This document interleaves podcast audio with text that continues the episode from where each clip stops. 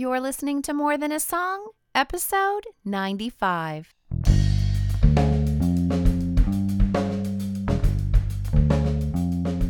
Hello, and welcome to this episode of More Than a Song. My name is Michelle Nezat, and this is the podcast dedicated to helping you discover the truth of Scripture hidden in today's popular Christian music.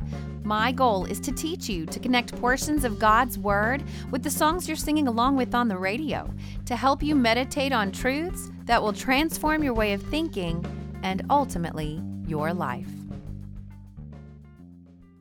If you're listening to this podcast during the Christmas season, then I pray that you are enjoying the Christmas story as told in Scripture in new, fresh, exciting ways. But due to the nature of podcasts, I know that you might have stumbled upon this episode in July. But as we all know, God's gift to humanity has no season. So enjoy Christmas in July and take time to remember all that God did on that glorious night. In fact, I'm going to use Sidewalk Prophet's song, What a Glorious Night, to take us back to Luke chapter 2 as we continue to explore the Christmas story. Now, there's a bunch of Bible interaction tools that I have taught you on a variety of previous episodes that you can use as you read, study, and meditate on familiar sections of Scripture like the Christmas story. And so I want to review some of those with you right now. First of all, don't forget that the characters in this story are real. This is not a fictitious story. It really happened. It includes real people with real feelings and hopes and dreams and breath in their lungs and a sense of sight and sound. I actually unpacked this idea last year during Christmas in episode 41 using Nicole Nordeman's song entitled Real. And then another Bible interaction tool, I find it especially helpful to slow down and meditate when I'm reading familiar passages. We talked about that last week. Sometimes I break it apart sentence by sentence. Other times I might even look word at look at it word by word. The key to meditation is to take your time. And it might look like pondering or considering or even singing this section of scripture that you're studying. Take your time. There's no award for reading fast when you're meditating. It's not about covering more ground in the number of words you're reading, it's definitely quality over quantity. Now, another Bible interaction tool that I highly recommend is reading familiar passages in a variety of translations. It's really easy to do this, and you can get access to a variety of translations for free by using some Bible apps. Uh, my favorite is YouVersion. It's available on the iPhone or for Android devices, or at a desktop. You can access it that way as well, youversion.com. I also like Bible Gateway. I use their desktop version, BibleGateway.com, a lot when I'm studying and preparing for this podcast. But I also like to use their app. Bible Gateway has a version called The Voice that I've talked about before that YouVersion doesn't have. So I have both of those apps on my um, iPhone and iPad. Or BibleHub.com is another place that you can find a variety of versions. So again, read the passage in the version that you normally read it and then try another one, especially the Christmas story.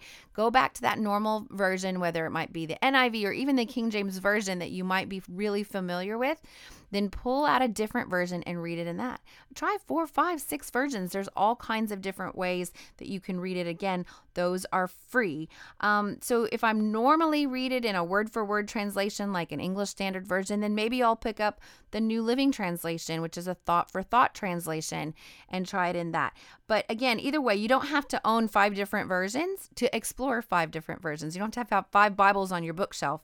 All you have to have is a desktop or an app. And you can use that Bible interaction tool. And then something may jump out at you that, that never has before because you're reading it in a version that you never have read in it before. And then one more uh, read and study together. Now, this can be friend to friend over coffee. Boy, that sounds nice. I love friend to friend over coffee or spouse over coffee. Of course, you know, you hear me. Anything over coffee is great. In a small group, even a Facebook group, I've I've been in Facebook groups and where we're all reading the same thing. We could be spread all over the country and interact and um, help each other as we're reading this week, I was inspired by my bestie and her son reading together and discussing. So, that parent child um, sharing is also wonderful. So, let's jump in and see where our song takes us this week in Scripture.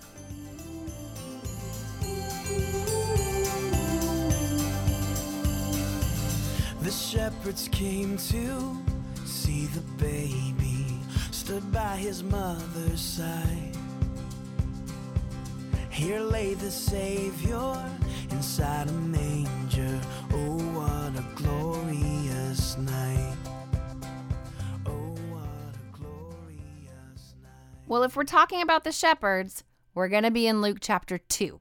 So let's start by reading in verse 8. That night there were shepherds staying in the fields nearby, guarding their flocks of sheep. Suddenly, an angel of the Lord appeared among them, and the radiance of the Lord's glory surrounded them. They were terrified, but the angel reassured them. Don't be afraid, he said. I bring you good news that will bring great joy to all people. The Savior, yes, the Messiah, the Lord, has been born today in Bethlehem, the city of David, and you will recognize him by this sign. You will find a baby wrapped snugly in strips of cloth, lying in a manger. Now, the beginning of, if you download the whole song, which I encourage you to do if you listen to it on the YouTube uh, link that I provide in my show notes, you'll hear that the Peanuts character, Linus, is reading this section of scripture, I think out of the King James Version, um, if you've ever watched the Peanuts movie. And it's so it, it just warms my heart to hear that familiar voice um, reading this familiar scripture and it's it's wonderful. So again i encourage you to, to listen to the whole song or the whole version of the song. But if you're ever jumping into a section of scripture like this there should be some obvious questions that you should be asking yourself. For example when the scripture says that night you should ask what night you know, just by reading the verses in context, just by reading a few verses above or the chapters above, you discover that it was the glorious night when Jesus was born. And then the shepherds were in a field nearby. Nearby where? Again, in context, Bethlehem, where Jesus was born.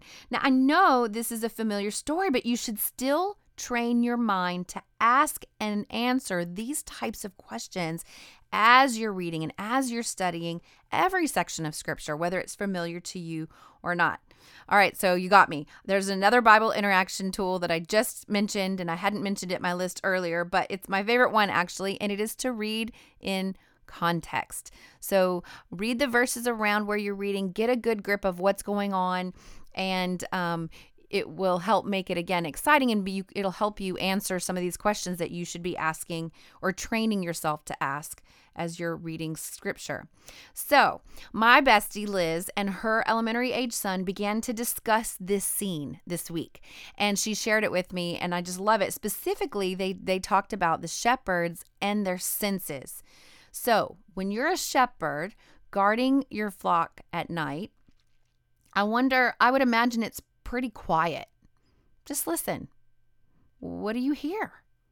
Well, all, all I hear is the rustling of a few sheep still still settling down. Maybe grunts or groans. I'm not sure if sheep grunt if sheep grunt and groan while they're sleeping, but I, you can imagine maybe the crackling of a fire or the soft conversation between shepherds or the stirring of a few night creatures.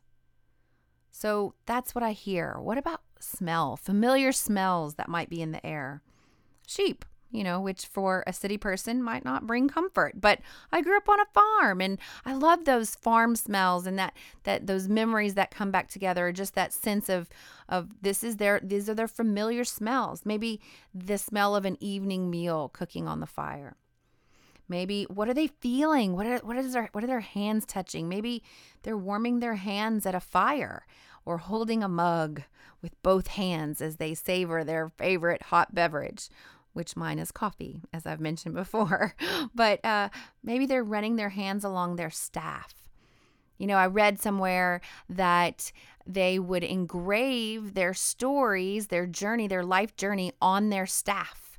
And so maybe they were rubbing running their fingers across the images on their staff, reminding them of their life story.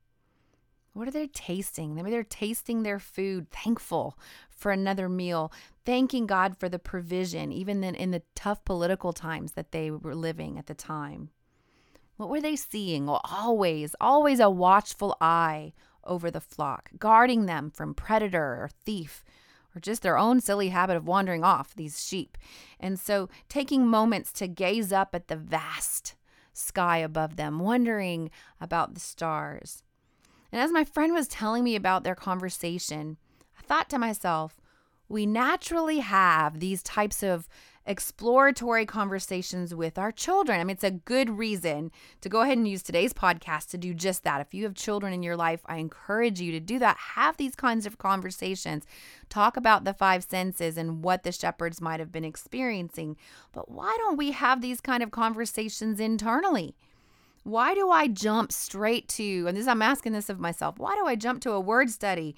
Or or what does that mean in the Greek? Or the what then what happened next? Or, you know, even what was the context? Or, you know, even the things I've already trained you to do, asking and answering questions in your mind. Why don't I why am I not, why do I jump to that so quickly instead of trying to access that kind of creative part of my mind like we do with our kids? So I was really thankful for my friend's example of just slowing down and considering the senses of the shepherds. And I think it's even more meaningful because of what happens to them. And the and and what happens next is something that overwhelms their senses when the angels appear, right? Um, scripture says, Suddenly an angel of the Lord appeared among them, and the radiance of the Lord's glory surrounded them. the shepherds' senses were assaulted at this point. You know, like someone coming into your dark, cool room while you're sound asleep and then flipping on the lights and throwing open the shades and cranking the music. That's what happened to the shepherds. No wonder that the King James version King James version says that the that the um, shepherds were sore afraid.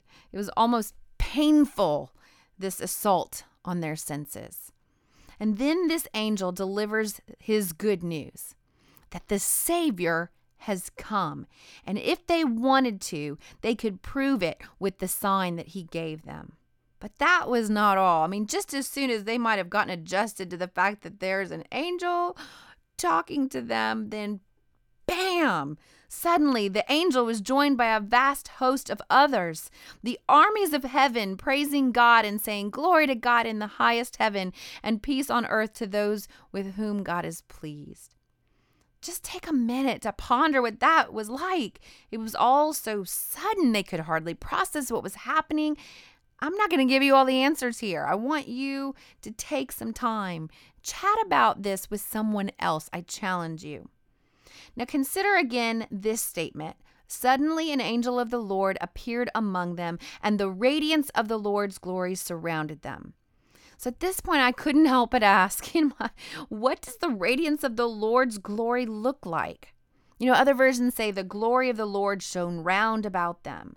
So I went digging around in scripture to find other places that talked about the radiance of God's glory. And I found in Hebrews 1 3, Jesus himself is described this way He is the radiance of God's glory and the exact imprint of his nature, and he upholds the universe by the word of his power.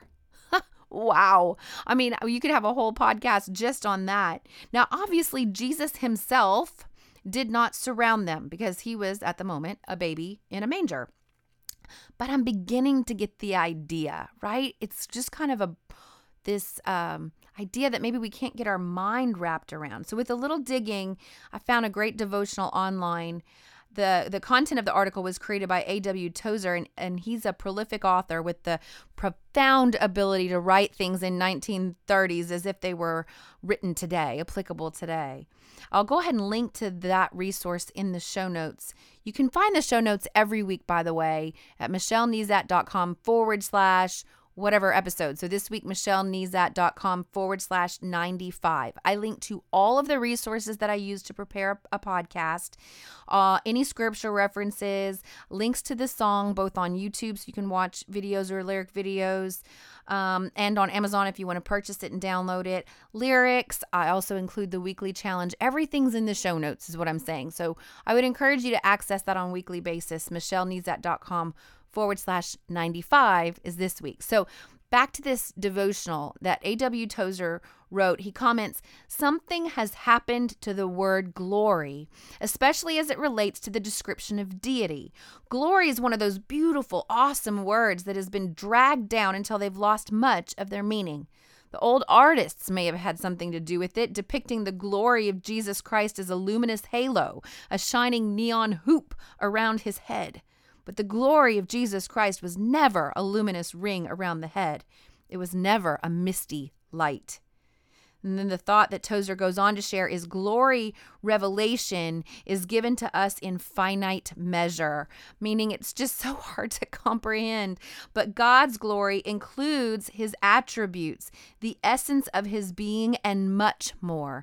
Christ reveals God's glory attuned to our level of perception.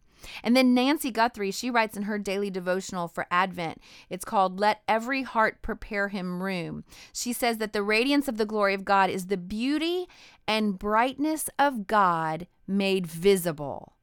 Ah, it was as if God pulled back the wrapping of the heavens so that God's glory spilled out and around those simple shepherds. What they saw as a glory that has always been there, but is usually hidden from human view. I love that. So, again, talk about an assault on the senses and then the singing and the praising. This is not just an ensemble. This is a multitude of the heavenly hosts. Every angel in heaven wanted an invite to this event. You know what I'm saying? And then this glorious night was not just when heaven touched earth, but when heaven itself came down to earth.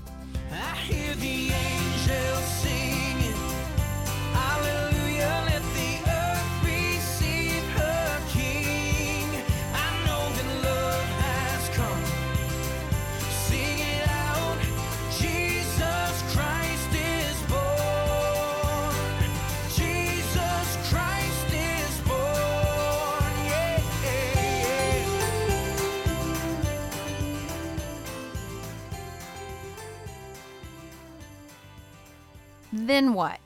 Well, verse 15 says, When the angels had returned to heaven, the shepherds said to each other, Let's go to Bethlehem. Let's see this thing that has happened, which the Lord has told us about. And they hurried to the village and found Mary and Joseph, and there was the baby lying in the manger. The shepherd's response here resonates with me like none other. In essence, they were saying, That message we just heard was amazing. In fact, it very well might change the way I think.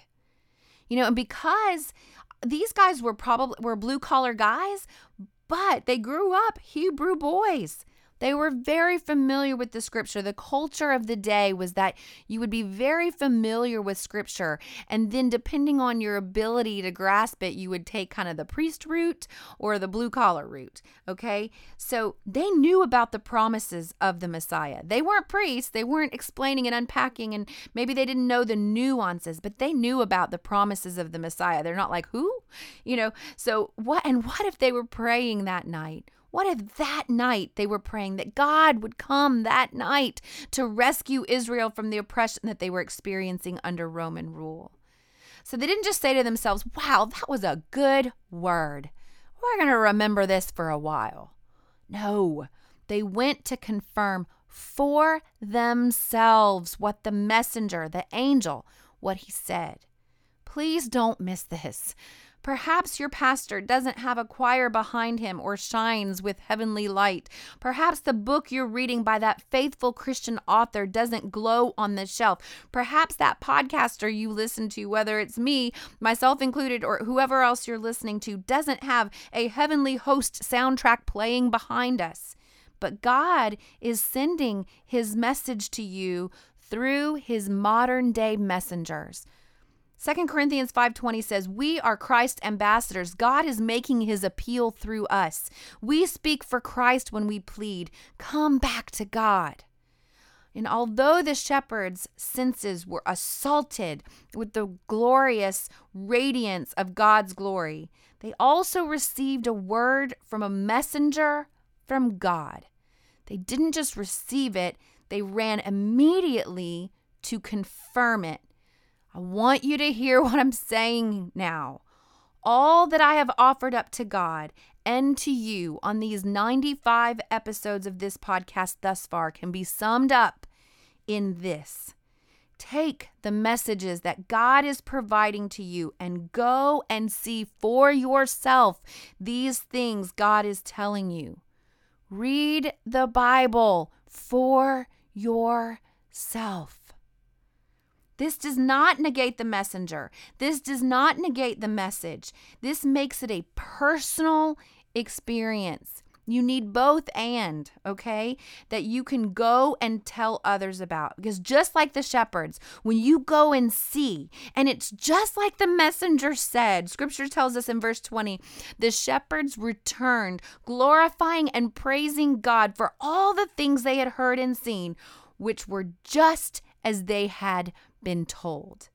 So when you pick up your Bible after a Sunday morning sermon and read it for yourself and confirm what you had been told for yourself, you can glorify and praise God too, just like the shepherds. And then it becomes part of your story. All right, so we sort of skipped over the last part of how the shepherds responded. We let's jump back up to verse 17 and 18. It says, when they had seen him, when they had seen Jesus, they spread the word concerning what had been told them about this child. And all who heard it were amazed at what the shepherds said to them. They spread the word. My friend's young son concluded, Mom, they're like the first evangelists. Love that. In fact, I thought I would spend the entire podcast talking about that and unpacking that. God took me a different place this week. But just as a quick summary, I found this great article identifying seven characteristics of highly evangelistic Christians by Thom Rainer. And through research, he developed this list. Tom says that there's this clear pattern in people who share the good news, and it includes things like this they are people of prayer, they have a theology that compels them to evangelize. They are people who spend time in the Word, they're compassionate, they love the communities where God has placed them, they are intentional about their evangelistic efforts, and they're accountable to someone for their evangelistic activities. And I love research and the patterns that emerge from it. But as I read the article, and I'm going to go ahead and link to that article as well, I sort of chuckled and grinned because I thought these shepherds didn't overthink it. Okay? They they were working. They were providing for their families, guarding their sheep like they were supposed to. God came and interrupted their world in a big, dramatic way. He gave them a message, albeit it was a pretty profound theological one, by the way, which they confirmed on their own, and then they told other people about it. Period. They didn't give excuses. They didn't have to be able to theologically explain what the radiance of God's glory was. They didn't even attempt to expl- explain the theological ramifications of the Messiah being born in Bethlehem as a baby. They didn't have a three point sermon. They didn't have a five finger gospel presentation or any formal training. Am I talking to anyone right now? God gave them a message. They confirmed it for themselves and they told other people about it period. Consider who they told. My friend and her son discussed this. I loved it. They said, Who did they sell their sheep to? Everyone. There was probably, you know, they were probably one of the more in the know kinds of people because they had access to so many people. They show, sold their sheep for food and for sacrifices in the temple. And they knew all kinds of people. They probably knew all socioeconomic levels of people. And what did scripture say? They spread the word. They told everyone. They made known the message. They proclaimed abroad. They reported, repeated, related.